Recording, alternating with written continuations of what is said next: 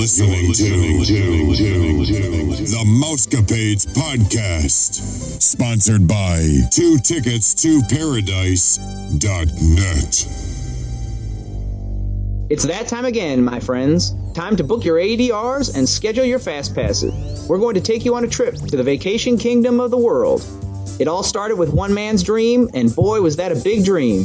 From that dream, millions of memories and in just as many smiles remind us why we love it so much. So pack your bags and don't forget your magic bands and your Mickey ears, because it's time for another episode of the Mousecapades podcast with Nick and Dave. Interested in becoming a travel agent yourself and helping others plan their next Disney vacation? Interested in learning more about Surge three sixty-five? How to get paid to travel? Make one thousand dollars bonuses? Or just simply want to book your next Disney vacation with Disney professionals? Well, Dream Makers at Two Tickets to Paradise Travel are ready to help you make your wish come true. Contact travel at two tickets to paradise dot net. Don't dream your life. Live your dreams. Have an idea, question, or want to share your experiences on the show? Contact Nick and Dave anytime. Email them at mousecapadespodcast at gmail dot com. Text them at four oh seven, six seven four, oh four one four. Follow Nick and Dave on Facebook, Instagram, and Twitter. Simply search for Mousecapades Podcast. Listen to Nick and Dave on iTunes, Podcast Addict, TuneIn Radio, and Stitcher Radio. Simply search for Mousecapades Mousecapades Podcast. Now, from the Mousecapades Studios, here are your hosts, Nick and Dave. In this week's episode of the Nick and Dave Mousecapades Podcast, we talk with a Disney Darksider who has authored plenty of books that reveal the tips, tricks, scams, and stories that Disney just doesn't want you to know about. From cautionary tales of scoring illegal tickets to thrilling accounts of exploring those off-limit areas. Stay tuned. You just don't want to miss this Disney Darksiders interview. All right, Dave, you ready for some news, buddy? What do you got for us? Okay, not much has happened in the Disney universe uh, this past week. No major changes, so sadly... Uh, I do not have anything major to report, but I have uh, a couple stories here that I think that you and our listeners might want to hear. So in Animal Kingdom, Dave, the Cali River Rapids ride back on May seventh, I don't know if some of our listeners saw this in the news or not, but, you know, it's typical, or not really too typical, but I know you got stuck on a ride when you were in Animal Kingdom, correct? Which ride was that? I was on Everest. Everest, okay. Well... on the Cali River Rapids ride, it stopped for some reason, and no one knows why, but I bet when you were stuck on Mount Everest, the fire department was not called, I'm assuming? Just a five minutes deal. Yeah, so the fire department came out to help uh, a family off of the Cali River Ra- Rapids ride, and but they were given no explanation as to why the ride stopped, so I just thought that was kind of humorous. Thought it was funny that the fire department was called to get them off. So just one family? Yeah, it looked like it was just one family on the picture. I'm looking at it, and it, there wasn't any water. Uh, they were still on, like, that straightaway path, so there wasn't a large body of water on each side. They could have really just stood up and jumped off the ride, but uh, I guess they, Disney, you know, uh, they wanted to make sure that they got off properly, and they called in uh, first responders to help make that so. So I thought that was kind of kind of interesting. Yeah, I don't know. The... Uh... That's weird. What I can't think of any other way to get them off, but... Right. And so, anywho, I, I just thought that was weird. And uh, also, so Indiana Jones uh, apparently is having trouble with its ball. Oh, man. Did you, did you hear about this one, man? So I did the, not. Okay, so the ball... You know how the ball, at the very end, you know, of the spectacular, the, the ball rolls out, right? Yep. So, like, the best part. So, anywho, apparently the ball's been getting stuck.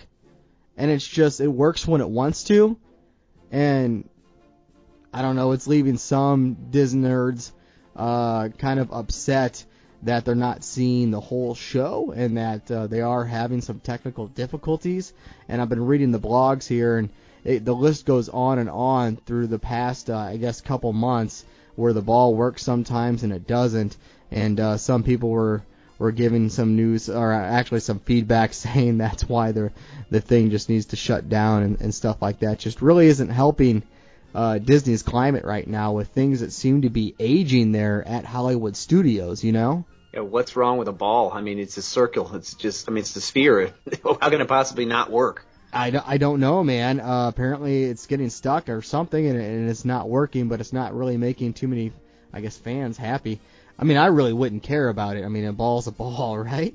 That's right. It just rolls downhill. I don't see how it could break. That's weird. So, uh, switching gears here, I know this isn't, uh, it's sort of related to Disney. Actually, it's a lot related to Disney, because we're going to talk about Disney's competitor real quick. Are you ready? Yep. And you know who I'm talking about, right? Got to be Universal, right? Yeah, Universal. There are some rumors out there. It just dropped. Universal Studios picked up uh, the Harry Potter and Transformers brand. Well, now there are some rumors out there, and it was on a website, Orlando Informer, that possibly Universal Studios is going to be taking over Nintendo. Oh, that's an awesome realm right there. It's unlimited. Right, because you would have all the good stuff. Mario, Zelda, I mean, Rygar, um, some of the old N E S games. That'd be kind of cool. I could only assume, right off the bat, Dave, you know, you and I, because we grew up in that generation with the old school Nintendo, and even Nintendo, you know, appeals to the millennials even now, and, and then our children, to be sucked into the universe of Mario Brothers, Zelda, the Nintendo world. I couldn't think anything that would be cooler than that besides going to Disney World. Right. Their parks are so much smaller. Do they have enough space to expand like that? You know, I don't know. And, um, you know, later on in this episode, we're going to be talking to Leonard Kinsey, and he actually brings that up, uh, brings up uh, Universal, how a lot of Imagineers are jumping ship and going over to Universal because they're allowing to be uh, creative, and they're getting the budget to develop this type of stuff. So this is just one ticket item that adds validity to his story. And you'll hear that later on coming up in his episode. Yeah, I hope they just have the space for it. That'd be awesome.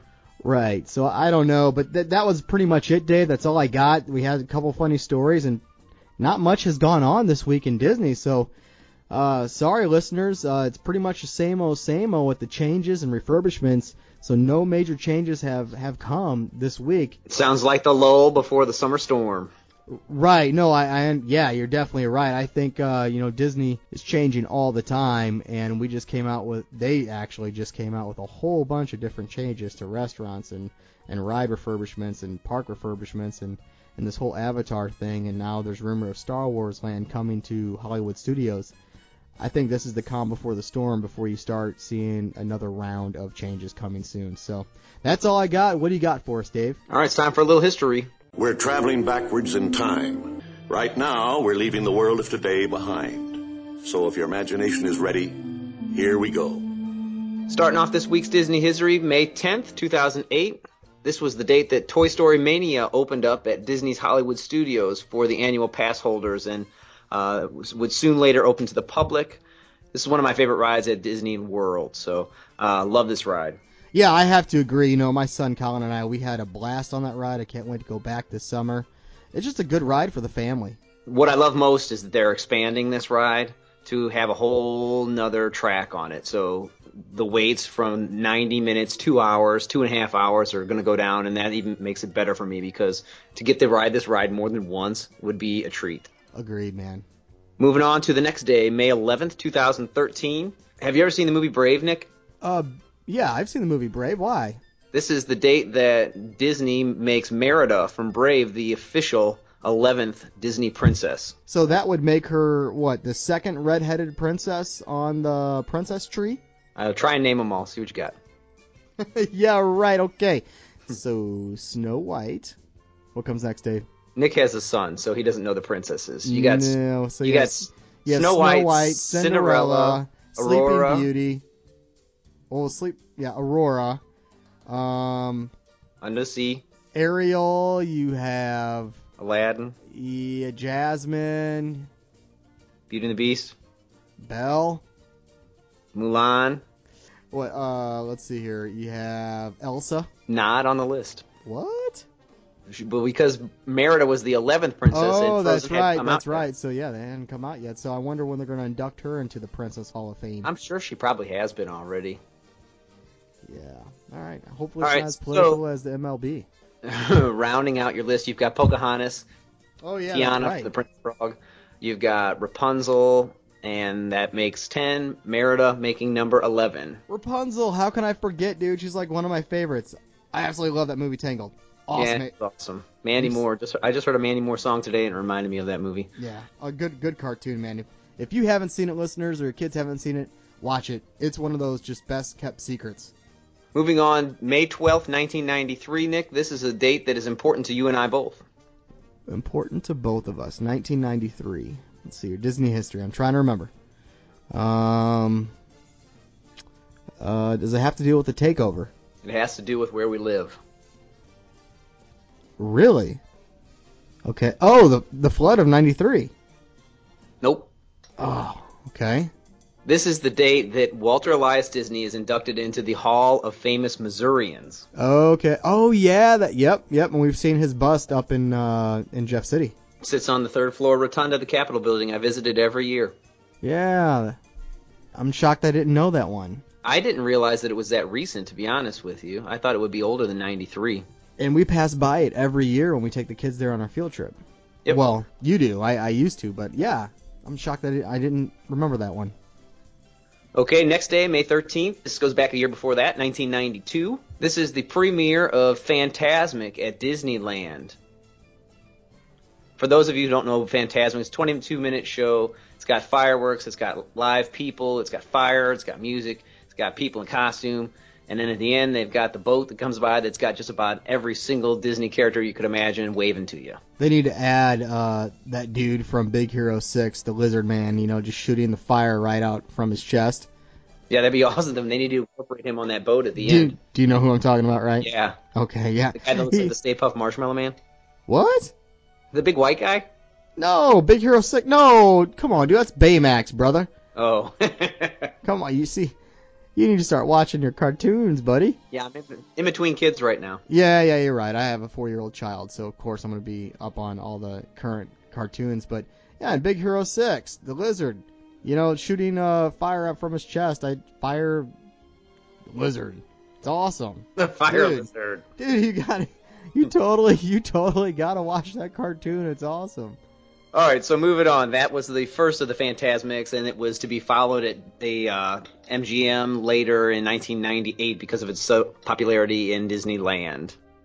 Uh, what I think is kind of cool about this is that when we went to Disneyland this last time with my family, we just walked right by Fantasmic, didn't even pay attention, whereas at Disney Hollywood Studios, you'd have to sit there and wait in line for an hour just to get a seat in the place. And, uh, you know, at Disneyland, it takes place right in the center of the park. There's no real way to like rope it off or anything. I'm sure they have preferential seating for some, but uh, we just walked right by and didn't even pay attention to the show and got on to Pirates of the Caribbean. Like I think we rode it two or three times during the during the twenty-two minute Fantasmic show. But isn't that cool? You know, that that's that is something that's really neat though about Disneyland, and that was something that I thought was really special when we went there. It's so intimate there at Disneyland compared to Disney World. I love how everything is just so close. And you pretty much can see anything from where you're at in the park. I don't know. I mean, wouldn't you agree? Yeah, I kind of like the way that that was set up. Although we didn't, we didn't watch it uh, that night. We did go back on a on a night after that and kind of camp out in in place. And it does. It, you're right. It's like right in the middle of everything. So even though you're waiting, you still can watch people go by and people watch, which is one of my favorite things to do too. Uh, whereas the one at at Hollywood Studios is so secluded that you just have to sit there and do do nothing. They try and entertain you with the pre-show, but it's not really hardly anything to be entertained with. Right. I mean, I totally agree. I mean, Disneyland does it right. You know, just the way it's set up. Everything's so homey, so intimate there, and uh, you just, I don't know, you just really, it's a different Disney experience than being at the parks at Disney World. I can't explain it. Listeners, just go if you haven't been there. That's for sure. Going to the next day, May fourteenth, nineteen forty-four. This is the birth date of one George Lucas. Yeah, dude. And uh, I was just reading some stuff online earlier this week uh, with his ideas of the sequels, you know, to Star Wars. And Disney apparently is going a little uh, off the beaten path and, and not really using his sketches and artwork and design uh, and storyline. Um, I shouldn't say and storyline, maybe going off a little bit with the storyline, but of what he was wanting to do. He actually, believe it or not, Dave, he had like these uh, sequels already mapped out and was thinking about... Um, filming them, producing them, and uh, he decided, you know, to take off and, and raise his family, and at the same time, he just decided, you know, Disney took it over and bought it, and uh, there you go, but D- Disney's kind of going off the beaten path from the original stuff that he had marked down. So did he create all nine of those movies basically at the same time? Like, he sat down and wrote all of them at the same time? You know, I don't know if he did them all at the same time. I'm sure a majority of it was developed, you know, the backbone, maybe the skeleton of the whole entire series. Right. But individual storylines and their background and where they're from and their planets and the people on their planets or the aliens on their planet and, and their background stories, it goes pretty deep. Everything in the Star Wars universe ha- has a meaning. You know, the planet has its own ecosystem and its own... Yeah, it gets pretty uh, detailed. It, it, it really does. So, I mean, he probably did it over a few years or probably even longer. Who knows? Maybe we'll have him on and we can ask him. That'd be pretty sweet. And that, I think that might be one of the reasons why that why I'm not such a, a huge fan of that as some other people are, is that it's so detailed that it's, like, too much for me to keep up with. I just want to be entertained. I don't want to, like, have to keep track of every little detail of every little thing that there is. I think that's kind of what turns me off about Star Wars. I love the ideas and I love, you know, I love space. However, like, that is just too much for my brain to handle for a, for a movie. Do you remember the year I read uh, some Jedi Academy book to my kids in fourth grade a few years back? Yeah. You, you remember? So yeah, remember I do. Me telling you how they would fall asleep. They couldn't take it. Like, all the boys were all about it. Actually, just a handful of boys. But the girls in my class were like, really, Mister Iman, you're gonna you're gonna read us this Jedi book again? And what it did... It told you the whole backstory of the Sith and how the Jedi became who they are uh, to defend against the Sith. And I have to admit, it was so detailed. You know how I'm a Star Wars nerd? Yeah. Even I was kind of falling asleep in it just because it was so factual, so much information. Um, anywho, but yeah, that in, in Star Wars, you have to be a complete Star Wars nerd like our buddy from our last podcast uh, to really understand it. Yeah, not to be overlooked, the Indiana Jones series. Now, that's a series that I can get on board with. I love that series. I watched every single one of those movies when I was younger, and uh, when they came out with the one recently here in the last few years, uh, I was one of the first people in line to get it. So um, I love the Indiana Jones series, and like when you were talking about how people want that uh, show to go away, I think it needs to be updated, but I, it would be a shame, I think, if they got rid of it completely, because Indiana Jones is a classic character. Yeah, I totally agree, man. You know, Indiana Jones, I mean, that's something that you could actually see happening, though, in real in real life, you know? Besides the last episode with the oh, crystal yeah. skulls, oh, yeah. um, you could really relate to Indiana, you know, especially us being school teachers, and sometimes you want to do more, you know, especially when when you uh, you have those long summer breaks. That's what Indiana did, man. He went on his own little adventures, and... uh I think that's cool, you know. Uh, I watch Ancient Aliens. I might not believe in the ancient astronaut theory, but I find it fascinating. And that kind of is like the little Indiana Jones in me because I watch Ancient Aliens and uh, read up on individuals like Giorgio Tsoukalos, you know, who's now apparently has been deemed the current Indiana Jones of our lifetime. And it's just pretty cool. It's something that could be done in real life. What I want to know is how many people went into the archaeological field just because of Indiana Jones. That would be sweet to have stats on I bet that. You a ton. I mean, there are a ton of people, Dave, that are our age that I, I guarantee you that's the reason why they went into archaeology. And to me, that field is so boring, but it's like, oh, I guarantee no, you that that's I can what remember did. As a kid, after watching those movies, I'd go out and just dig in the backyard trying to find stuff, and I'd go on my own little adventure. Uh, yeah, definitely.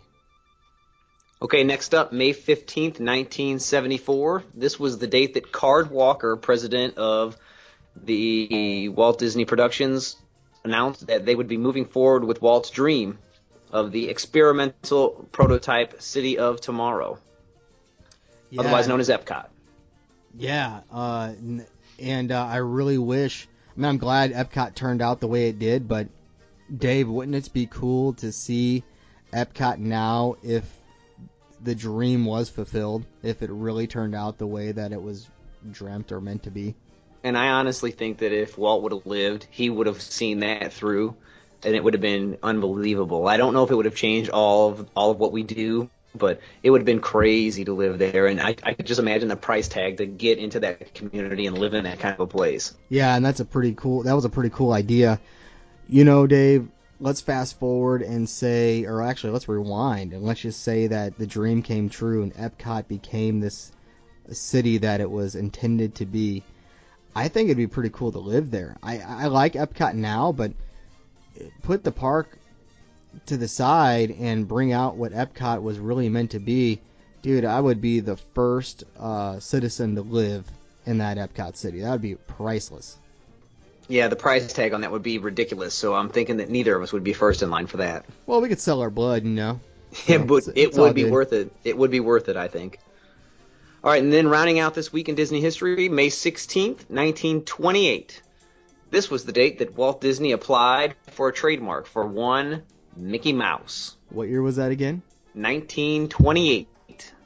Yeah, the best decision he ever made in life. And uh, anybody that's ever seen the movie Saving Mister Banks knows that somebody tried to buy the mouse from him at one point, and he just couldn't let him go, he says in the movie. So uh, it started right there in nineteen twenty-eight, where he made made it positive that Mickey Mouse was his, and he wasn't giving him up. All right.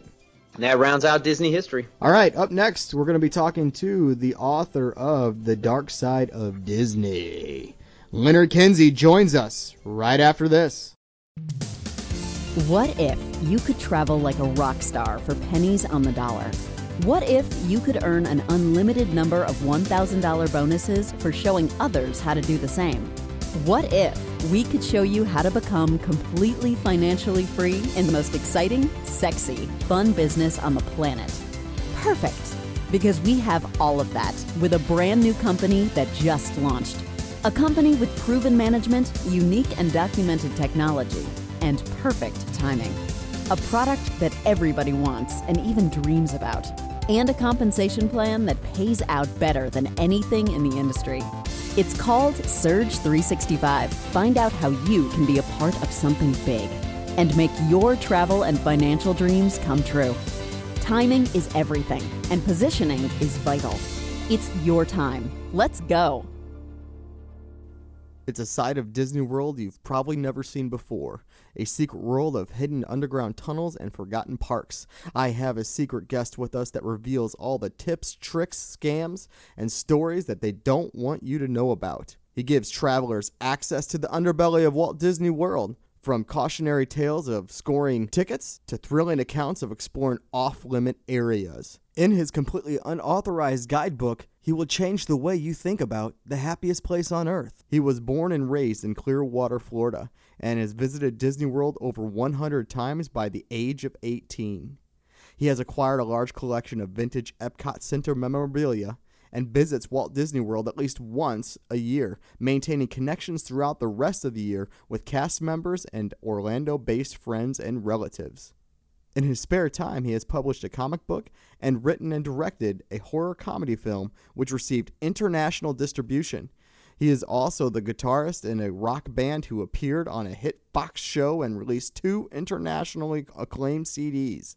He has written a plethora of thought-provoking, chilling books, including The Dark Side of Disney, Our Kingdom of Dust, and The Hasp and the Disney Saboteurs. Of course, my friends, I am talking about our guest, Leonard Kinsey. Hey, Leonard, welcome to the show. Hey, glad to be here. This is great. So uh, I did a little research on uh, on you online this past weekend, and I saw that your book, the, just The Dark Side of Disney alone, you claim has sold over thirty thousand copies? Yeah, it has. It's uh, it's been out. I was just talking about this last night to someone. It's funny. It's It's been out since August of two thousand eleven, and it continues to stay... Um, in like as a bestseller in some of Amazon's categories, so it's it's just astounding the legs that this this book has had. Yeah, and I, I mentioned to you earlier, just the cover alone is kind of just thought provoking in itself, and we'll we'll, we'll get to that in, in a sec. But uh, I will say the book was funny. Um, it told another side of Disney that, that I really didn't know that even exist. And uh, it just, it really satisfied my just natural curiosity of what else lies beneath, you know, the mask of Walt Disney. And yeah, it was just definitely. a, uh, it was a really good book. I mean, I know you sent me two other books as well, and I, I uh, read one of those and skimmed through the other, and uh, it's just really good information. Uh, just to give our listeners a, a heads up, you know, uh, we're going to focus probably more on the dark side of Disney. And you have plenty of chapters in Dark Side of Disney that focuses on just how to finance the trip to Walt Disney World, um, dangerous and disgusting wildlife areas on property, uh, time-saving tips uh, below the Magic Kingdom. Of course, I'm talking about the Utilidors, yep. and some off-limits areas. Okay. So I got to I got to ask you a question. You know, I was online uh, internet stalking you over the weekend, and uh, I saw that you're you're basically taking a looks like a stateside trip to different breweries. Yeah, I uh, well, right now what I'm doing is just kind of uh, doing a vlog where every weekend I try to get out and do something that I think is fun and cool and interesting. And for me, most of those activities involve drinking beer in some shape or another. Um, so yeah, so I've been going around to lots of different places in the Mid-Atlantic and Northeast, uh, just trying to find interesting drinking opportunities, much like one could get at... Uh, at Disney World, say at World Showcase or on the monorail bar crawl. It's always kind of, you know, even that at Disney, that was always my thing, like trying to find new and interesting ways to drink in Walt right. Disney World. So I'm kind of continuing to do that outside of Walt Disney World right now. So kick us off, Leonard, if you could. Just tell our listeners a little bit about your background and how it relates to the Disney parks, Walt Disney, and especially Epcot, because it, it seems like Epcot was is pretty much near and dear to your heart. Yeah, yeah. Well, Epcot Center, you know, it's the the opening days I was I was there for, and it just uh, it really blew me away. Um, but yeah, I was so I was born and raised in Florida, close enough where we could make day trips there, and we did. Um, we used to get these passes called Three Season Salute passes, where uh, back when there actually was a downtime at the parks, um, like an off season, they would let you come in with these passes and. and go as much as you wanted. Um, and so we did, like, we really would get our money's worth.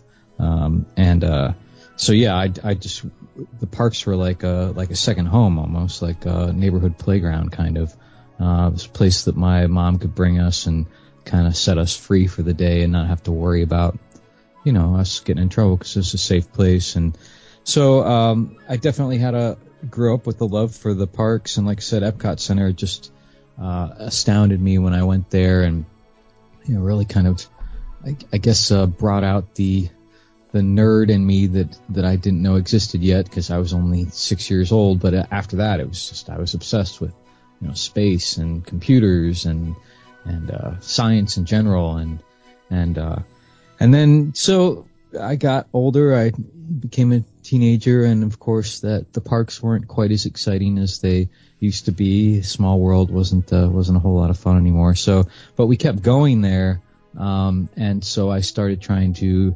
entertain myself in other ways, and uh, some of those ways involved exploring the the secret hidden parts of Walt Disney World, like the Utilidors, and and just kind of uh, gradually morphed into. into falling in love with the parks all over again, but from a more adult perspective. And that's kind of where the Dark Side of Disney came from. Did it feel the same? I mean, I can only imagine, you know, I remember when I was a child, first time going to Disney World, uh, especially an individual from Saint Louis, Missouri. Mm. Uh, it was quite an experience as a child. You're just in shock and awe of the whole place. And I assume, you know, going there so many times, Uh, you kind of got, you probably got a little desensitized to that, and so you really had a jump start, I guess, later on as far as when you were an adult. Is it that you you sought out that same thrill? Yeah, that's pretty much exactly what it was. You know, it's it's like you've once you've seen everything there is to see eighty million times. Yeah, you start trying to find new and, and exciting experiences that kind of recapture that same thrill that you had originally, and um.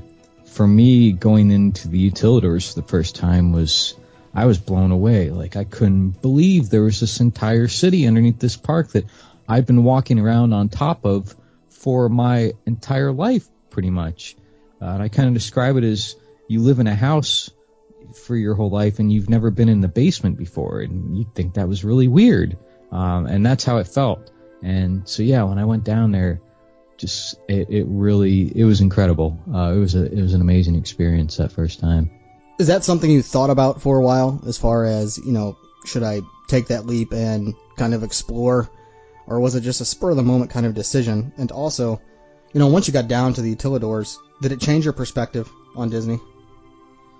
Um, it was not a spur of the moment thing, because this was pre-internet, and uh, it, it, there really wasn't any way to f- even find out that these things existed. So we actually did find out through what back in the day was called B B S's, bulletin boards, which were hosted by, you'd actually have to dial in with a modem to someone else's computer, and they'd be hosting this thing, and and uh, it was like these secret chat places basically, and, and someone had posted a, a really crummy map of the Utilidors and kind of gave a brief rundown about them. And this, I remember the second we found out about that, we were like, not sure if it was an urban legend or if it was for real, and but we were bound and determined to find out. And uh, and yeah, as soon as we found out about that, the next time we went to the park, my, my two friends and I, we spent the entire day searching for like an entrance to the Utilidors, and we finally found it. And and And, uh, yeah, I mean, um,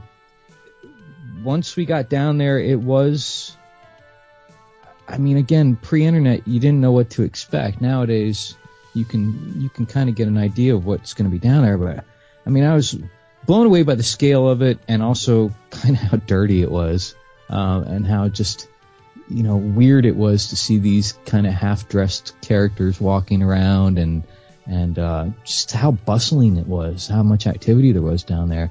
Um, yeah, so it really, it really did blow me away. I really was surprised by it.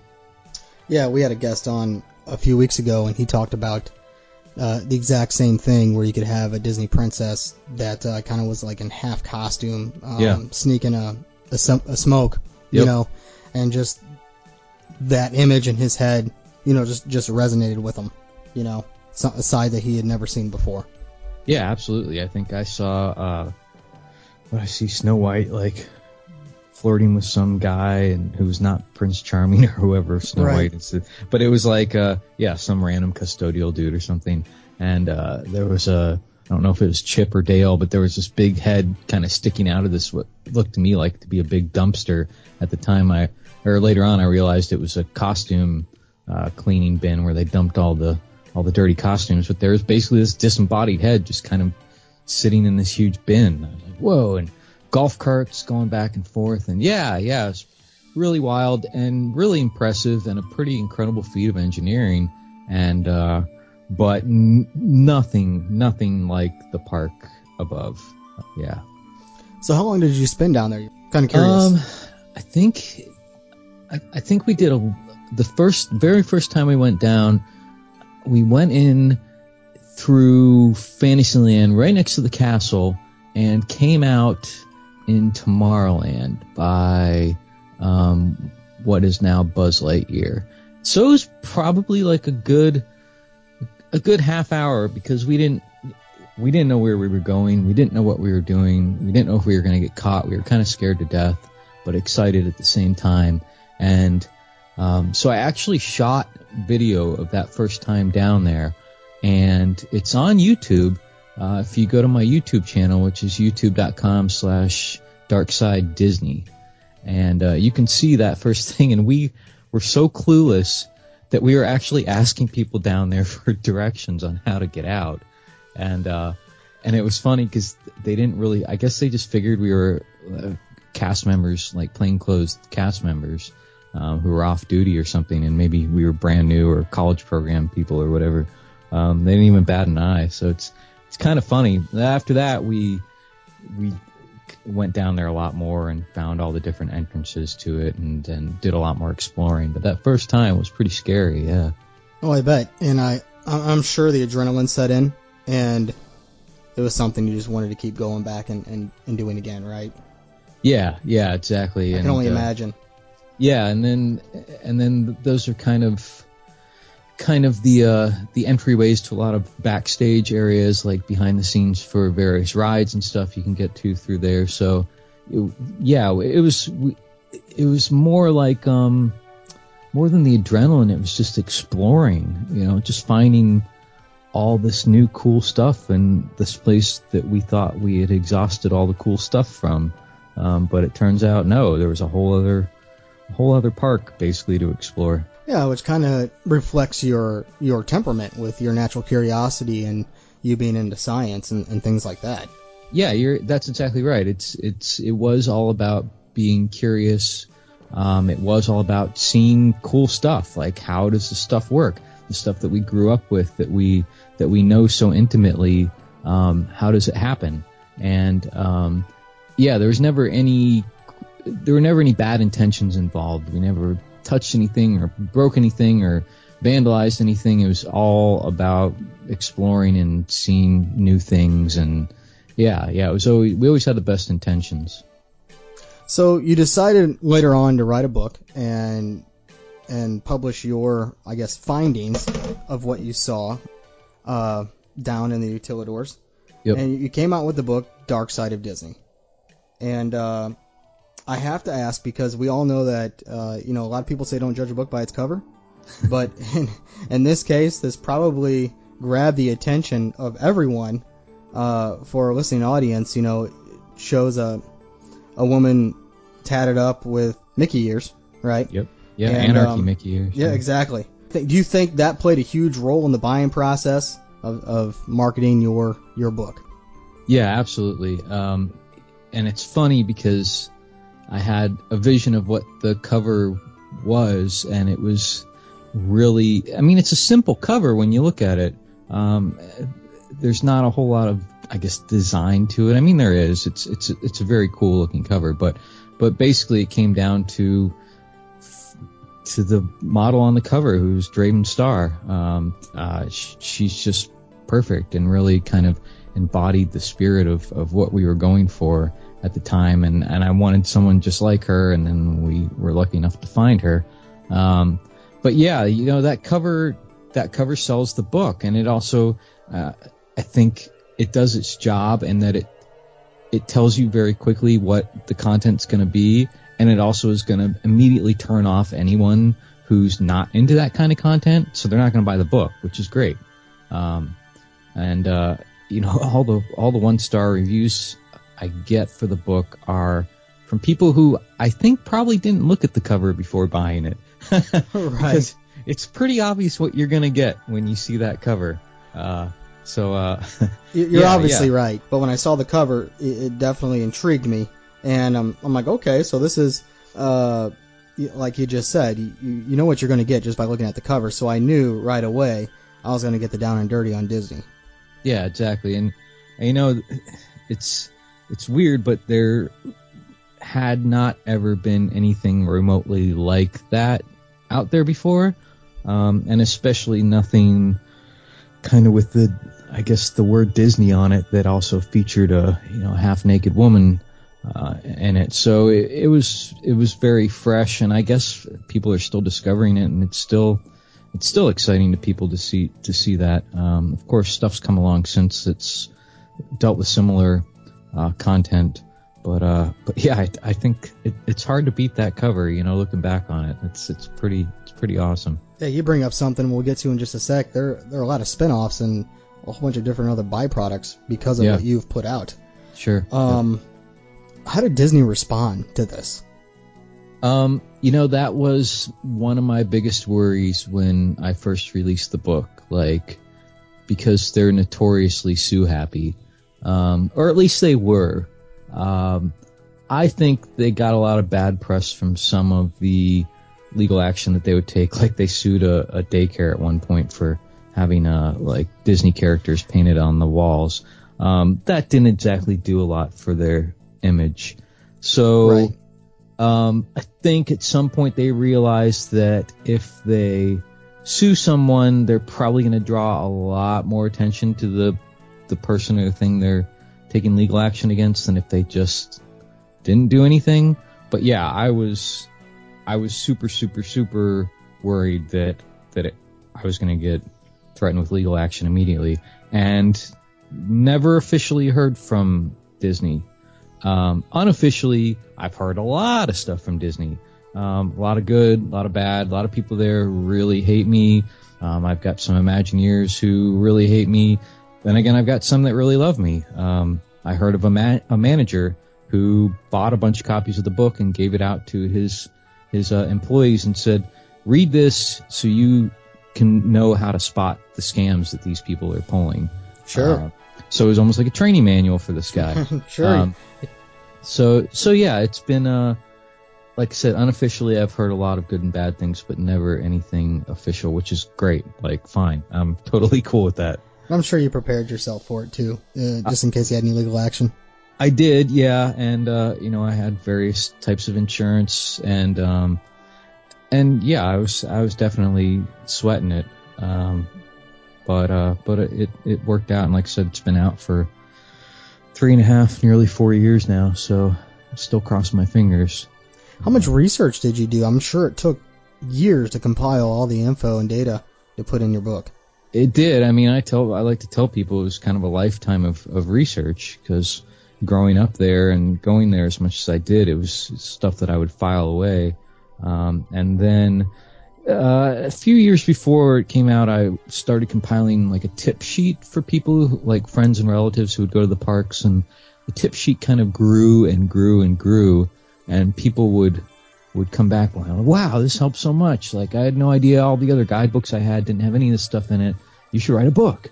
And uh, and between that and the stories that a lot of my cast member friends were telling me, and uh, a lot of the stories that, that I had accumulated, um, eventually I did have enough for a book, and I went ahead and did it. But for for example, like, I've had a lot of people saying, you should do Dark Side of Disneyland.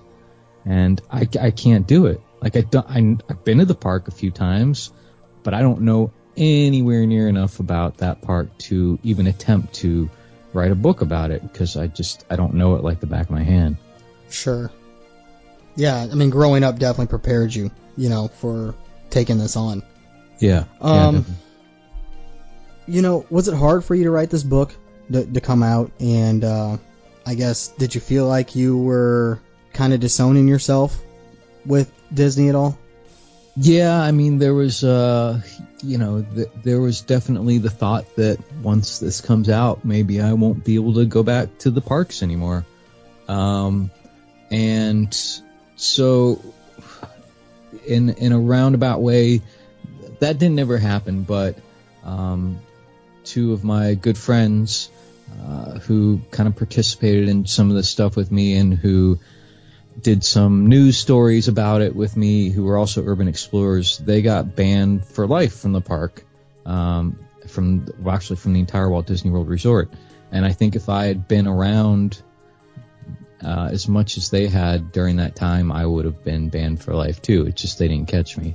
Um, but for better or worse, um, now I, I would say over the past three or four years, Uh, I really think the Florida parks have kind of lost their way, um, and especially with Universal really stepping up their game, I don't feel ha- as inclined to spend large amounts of money at Walt Disney World as I perhaps would have used to. So, um, I mean, I still go back there. I still, like you said, get back once a year, but um, but yeah, it, it reached a point where Epcot in particular was kind of so depressing for me to walk around that I didn't want to go back there anymore, because I just found myself getting angry and depressed more than I was, you know, being happy and carefree. So yeah, and that's definitely evident, you know, in your, your vlogs that you put online uh, yeah. on YouTube. You can definitely see that. Did you have any troubles uh, getting the book published? I know various authors, especially, you know, Uh, you know, Eric, I know this has nothing to do with Disney, but, you know, the author Eric von Däniken, who did Ancient Aliens, and uh, he had a hard time getting his book published, The Chariots of the Gods, because it was so controversial. Mm-hmm. Did you have trouble with your publishers? Uh, if so, like, how many did you go to before finally a publisher said yes? Um, that's a good question. I did submit to a lot of agents, a lot of publishers, and the stock response I got back is, we're not going to touch this with a ten-foot pole because we're scared to death of Disney legal. Um, they just, no one would take it. They they liked it. They could see that it would sell, but they weren't going to take a chance on it. Um, and so, yeah, I got turned down by pretty much everybody. And um, I decided to self-publish, essentially.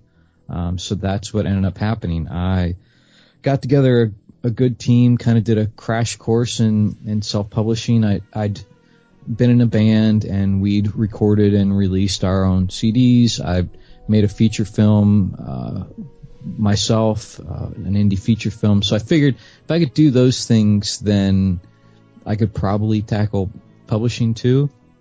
So sure. It ended up working out. I mean, the end product turned out turned out good. I was happy with it, and uh, I learned a lot with that and my next book, Our Kingdom of Dust, and it kind of gathered this really great team of people, designers and cover artists and editors, and and uh, and figured, well, why put all this knowledge to waste? Maybe I should kind of start publishing other people who are writing similar content who are also not able to get published because of, of the, the content. And so that's when I started Bamboo Forest Publishing and ended up publishing other um, kind of offbeat, alternative-oriented Disney books. Going back real quick to what you were saying about, you know, Universal Studios and, and Disney getting a little comfortable, I totally agree with you. I, I you know, just last podcast, uh, the other host and I, who, who's not here today, I'm flying the ship solo, um... He, uh, we were talking, we were talking exactly about that, Leonard. How we feel Disney has become comfortably numb in uh, greed and, and money, and um, at least that's my thought. Uh, as far as just keep the money coming in, not not doing too many changes. I mean, they're changing all the time, but not just these major changes, but two major changes that are coming up to compete with Universal Studios, which is just right down the street. You know, and obviously Universal has Transformers and Harry Potter. You know, uh, Disney announced that. Um, Avatar Land and the mm-hmm. rumor of Star Wars Land, you know, at Hollywood mm-hmm. Studios. Uh, so they're they're stepping it up, but I gotta say they're kind of behind the game right now, and, and almost too late. Yeah, and you know the bigger there's a bigger problem related to that, which is that they're really when they de- when they decide to go ahead with a project, the budgets for those projects weren't nearly what they used to be, and so the Imagineers come up with these great ideas. And having end up having to cut them back to next to nothing, which as an artistic person is extraordinarily frustrating. And then, of course, they get blamed. The Imagineers get blamed for the the poor final product. Um, and uh, and when really it's not their fault. They've been constrained by the budget. So a lot of the talent that was in Imagineering has jumped ship and gone to Universal, um, and where they can have all the money they want, essentially, to work with, and also get a project done in, in less than a year. Um, yeah. So, yeah, so it's it's actually, you know, it's actually even worse than Disney just not just not doing as much as Universal. It's that they uh, they've lost a lot of the talent that they used to have. So it's it's pretty sad, actually. Yeah, it's it's a bummer. Tell me a little bit about uh, the concept of someone creating a documentary based off of your book. I know online mm-hmm. I was watching some videos of an individual who was, who created a documentary based off of your book. How do you feel about that? Yeah, that's um that's Philip Swift. He's a uh, he's a documentary filmmaker, and he made a a film called The Bubble, which was about Celebration, Florida, the the Disney town. Um, and of course that subject always fascinated me, so I watched his documentary obviously, and I, I really loved it. It's it was super professional and really even-handed. Um, he kind of let the residents talk for themselves and didn't really interject his own point of view into it. So I was a, I was a fan of him. Um, I've been a fan of him for a while because of that. And so uh, he was looking for ideas for his next project and came up with the idea of doing The Dark Side of Disney, essentially looking at the book as a series of challenges uh, to to do, and also exploring the kind of fans that I, basically exploring people like me, who adult fans of Disney who kind of don't do it the way that they're supposed to do it. Right. Um, so he came to me with this idea, and I said, um, I said, you know, I'm not going to be involved with you doing all these things, going in the Utilidors, stuff like that, and uh, possibly getting banned for life, um, because I don't want to be responsible for that, and I'm kind of out of that game now that I'm, you know, doing this publishing business and sure. trying to stay on Disney's good side.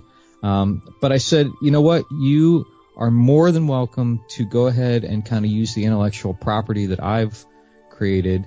Um, and, um, and, you know, I, I just had certain things like, if you're going to do this, you have to make it abundantly clear that you are not promoting this kind of behavior, that, you know, I don't want this film spurring a whole bunch of copycats and people getting in trouble. So you have to say, like, you know, don't, this stuff can get you into major trouble. Right, and he was cool.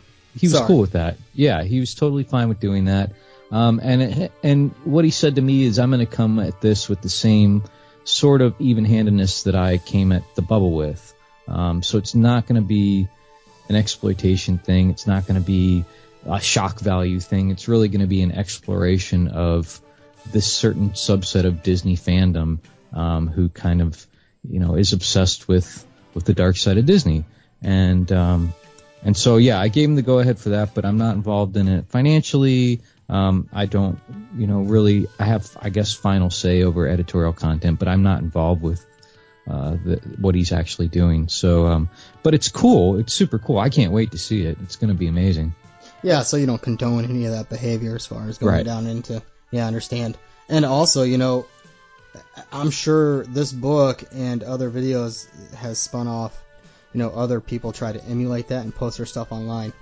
I could definitely see individuals after reading this book and seeing, you know, the stuff you've published online trying to do it themselves. And uh, you make yeah. it loud, you make it loud and clear. You know, you don't condone any of that, and you, you tell them, you know, not to, because from what I've read and from what I've heard from you on your YouTube videos and things like that, the cameras are everywhere now after nine eleven.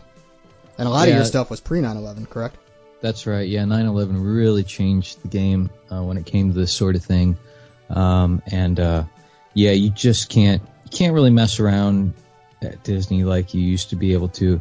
Now that said, a lot of the a lot of things that I have videos of are recent, but they're they're also a lot more innocent. For example, going up to the the abandoned image works up in Imagination, um, or going backstage in Mexico, thing things like that, which. Which I did do, um, and it's kind of like I'd almost – my thinking was like, I'll do it knowing that I'm going to do it right. I'm not going to steal anything. I'm not going to damage anything. And anyone who is curious about this sort of thing, they can watch my videos, and hopefully their their curiosity will be satiated and they won't have to go do it themselves, um, because, yeah, you're right. There's definitely concern about just total idiots – doing kind of copycat sort of things and just destroying property or, you know, stealing props or things like that. And that's totally, I try to make it very, very clear that that is not what this is about. Um, and uh, I also make it very clear in the book that, you know, people save up for years to afford a, a Walt Disney World vacation.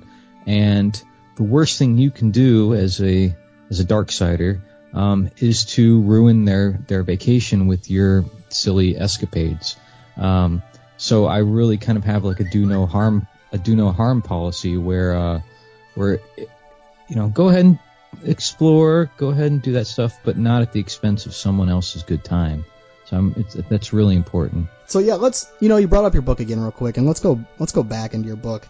I want to dive into what I thought was the most interesting and, and, and the different tricks and hacks when visiting the parks.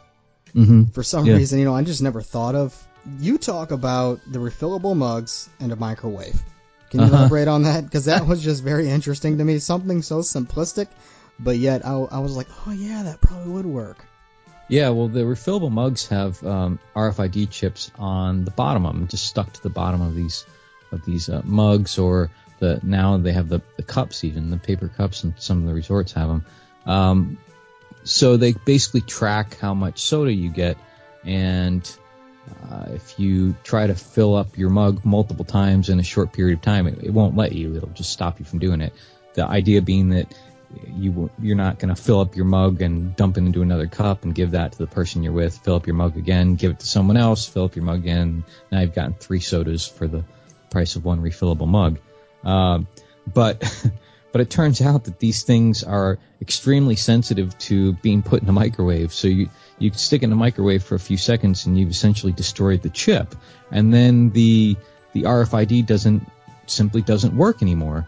Um, And so you, of course, what happens when, when you do that? Well, you know, the cast members, you go tell the cast member and they're going to uh, basically give you, give you free soda. So you can, uh, they'll unlock the machine so that, that, that it's not doing that anymore. It's funny. There's like this one key on the side that they can turn, and then it no longer needs the, uh, the R F I D chip to dispense the soda. Um, or they'll give you another cup, or they'll, uh, yeah, reset it, or, you know, there's, there's various things, but you know, being at Disney, the second there's trouble, they're there to please you and to make things right. So right. You can easily disable this chip just by sticking it in the microwave for a few seconds. And I'm going to try that, to be completely honest with you. Yeah, I'm let just, me know I'm, what happens. I'm curious. Well, yeah. you know what you know what happens, right? Oh, I do. I'm just always interested in the story, you know, how how it plays out, how the cast members handle it. Like, those sort of things are super interesting to me. Was this something you came up with, or was this something you, you'd heard about, or a friend did by accident, or what? How did you um, come by this? Yeah, it was something I'd heard about um, someone doing by accident, um, because what they I, I think they put hot chocolate in their mug, and um, the hot chocolate had gotten cold. And so they went to microwave it at the food court at one of the resorts, and realized after that that the, the chip didn't work anymore. So yeah, yeah. And I'm, I imagine it happens all the time, which is why it's a hack that actually works, because cast members have to get multiple requests a day of this of this happening. So yeah. any any other hacks or tricks involving the resorts, or I don't know, tickets like you describe in the book? Yeah, I mean, one of my favorite ones that I still continue to do, just because it's completely harmless, is um, they've they've become known now as Kinsey fries. Um, so when you go to Pecos Bills or uh, Cosmic Rays in the Magic Kingdom, um, you can order a thing of fries, which I think is like a buck fifty now, um, and it comes in a cup. So I always ask for a plate, uh, like a paper plate, to go along with it. So I get a cup of water, a thing of fries. And then I'll dump the fries out onto the plate and then go to the toppings bar. They have these free toppings bars that have sauteed mushrooms and sauteed onions and cheese and like all this great stuff. And I'll just dump a whole bunch of it on top of these fries. And you've got this massive, huge meal for really good tasting meal for a buck fifty. It's like the best deal of like any meal that you can get in Disney parks, and it tastes great. So that's, that's one of my favorite tricks. Should you stay away from, like, the ticket huts that you see outside the parks? Um, yeah, definitely. It's those are getting harder and harder to um, to to basically use those resale tickets, especially with um, like the Magic Band stuff that they have now, because um, you know someone someone else's name is linked to them essentially these days. Um, in the past, you would go and you could buy a resale ticket that maybe had two or three days left on it. So say someone buys a seven-day ticket, but they're only there for five days or four days, but they bought it because it was only two dollars more than, than the four-day ticket or whatever. Um, so they can go and sell that, sell those extra days at one of these resale places. And it used to be if you could tell the people at the gate or at customer service which parks you'd been to on which days that were used on that ticket, they were like, oh, okay, well, this must have been the person who, who had this ticket. We'll just reissue another one. So it, that's the scam used to kind of work. Um, even then, it was still sketchy.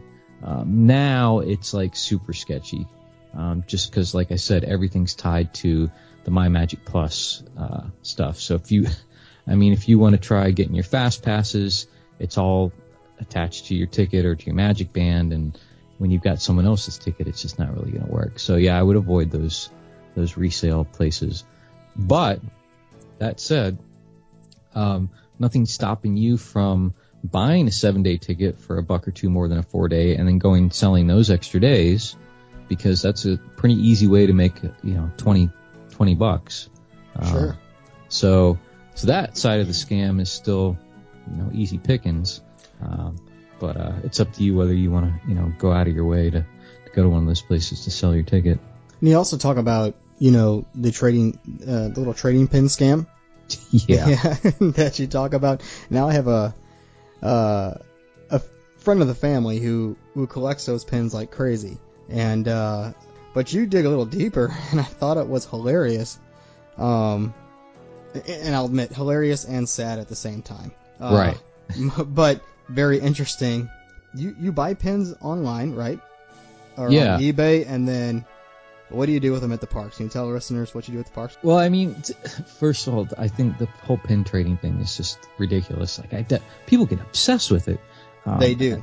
And I never got the appeal. Um, and I find it kind of annoying, actually, to be honest.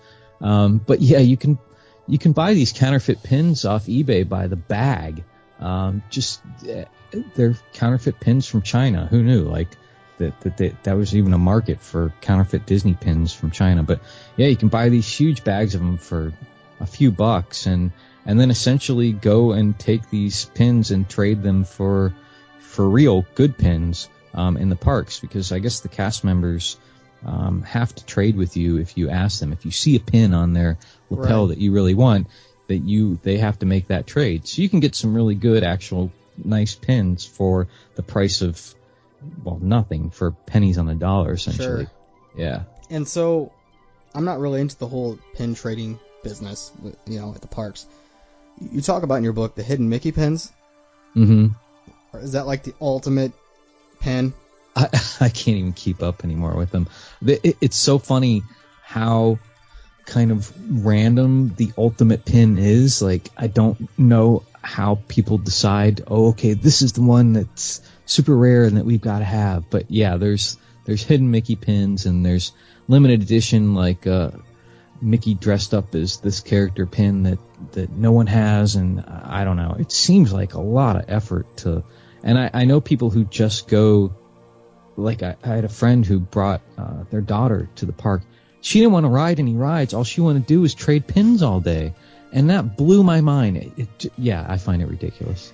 Yeah, and consume all the money yeah, from, exactly. from their parents. I just want to ask you uh, real quick before we go, um, can you recount the night when you and your friends traveled to Discovery Island? Um, you were there, correct? No, no. So that, that wasn't that's, you. That's one that I didn't do. Oh, I thought um, you were there. Okay. No, that was a that was a guy by the name of Shane Perez who okay. I interviewed in the book, and uh, and he does give a, a really good account of uh, of his night there in uh, at Discovery Island, where they basically kind of they swam across you know this gator and snake infested waters in the middle of the night to Discovery Island, and took some really gorgeous pictures of it. Um, And then I, another friend of mine, a guy named Nomius, who actually got banned for life. He uh, he borrowed, he puts that in quotes, borrowed right, a boat right. that he found on the shore by River Country. Well, he did. He, he gave it back. He, he did. He gave it back. That's borrowing. but uh, but yeah, so he he borrowed a, a Disney boat and went over there and took a lot of beautiful pictures. And there's some weird stuff over there. There's some weird, creepy stuff on Discovery Island. I mean, it's it's an abandoned zoo essentially. Um. And, but there's still a lot of, like, it seems like there's some of the birds and stuff that, that were on the island are, are still there, and lots of buzzards wow. and weird things like that. There's snakes and jars sitting in there, and um, it looks like they just kind of up and just left the place one day. Um, yeah, it looks like and, a war uh, zone, almost. Yeah. You know, like if, uh, if someone did a, a documentary on Chernobyl. Yeah, yeah, that's exactly what it looks like to me, too, and, and I find that pretty fascinating. That uh, Disney would have what what was essentially a theme park that they just abandoned and let get overgrown and destroyed. And, and River Country's the same way. You, there's people who've been back there, Adam the Wu and, and Nomius, and it was a water park, and they just kind of they didn't excavate it or tear things up. They just let it be, and now it's nature has had its way with it. You know, Nomiya should have left uh, a trading pin on the bench and uh, in the boat. I think it would have been all good. yeah. Hey, Leonard, uh, how can people find your book? Um, well, it's uh, it's everywhere that books are sold. Uh, Amazon, and uh, if you want the the uh, ebook edition, you can get it on on iTunes and uh, Barnes and Noble, Kobo, Kindle. It's it's available everywhere. Um, you can also get signed copies. Um, from the Bamboo Forest website, which is bamboo forest publishing dot com, and uh, I'll personally inscribe it for you. Um, and uh, and yeah, yeah, that's the best place to get them. Well, I just want to say thanks for taking your time out of your schedule today and chatting with me. Uh, honestly, you've been very insightful. It's been very interesting and revealing, And uh, you're probably waking up a lot of people right now. You know, once they hear this, uh, they'll be woken up. You know, it's it's very interesting, very fascinating. Oh, well, that, that should be interesting to see uh, what kind of emails I get then going forward. But, um, yeah, good. Well, I'm, I was glad to be here, and it was a good conversation. Thank you. Yeah, thanks a lot, bud. Appreciate it.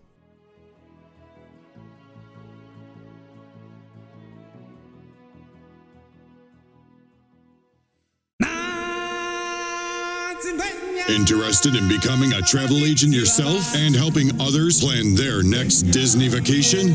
Interested in learning more about Surge three sixty-five? How to get paid to travel? Make one thousand dollars bonuses? Or just simply want to book your next Disney vacation with Disney professionals? Well, Dream Makers at Two Tickets to Paradise Travel are ready to help you make your wish come true. Contact travel at two tickets to paradise dot net. Don't dream your life. Live your dreams. Have an idea, question, or want to share your experiences on the show?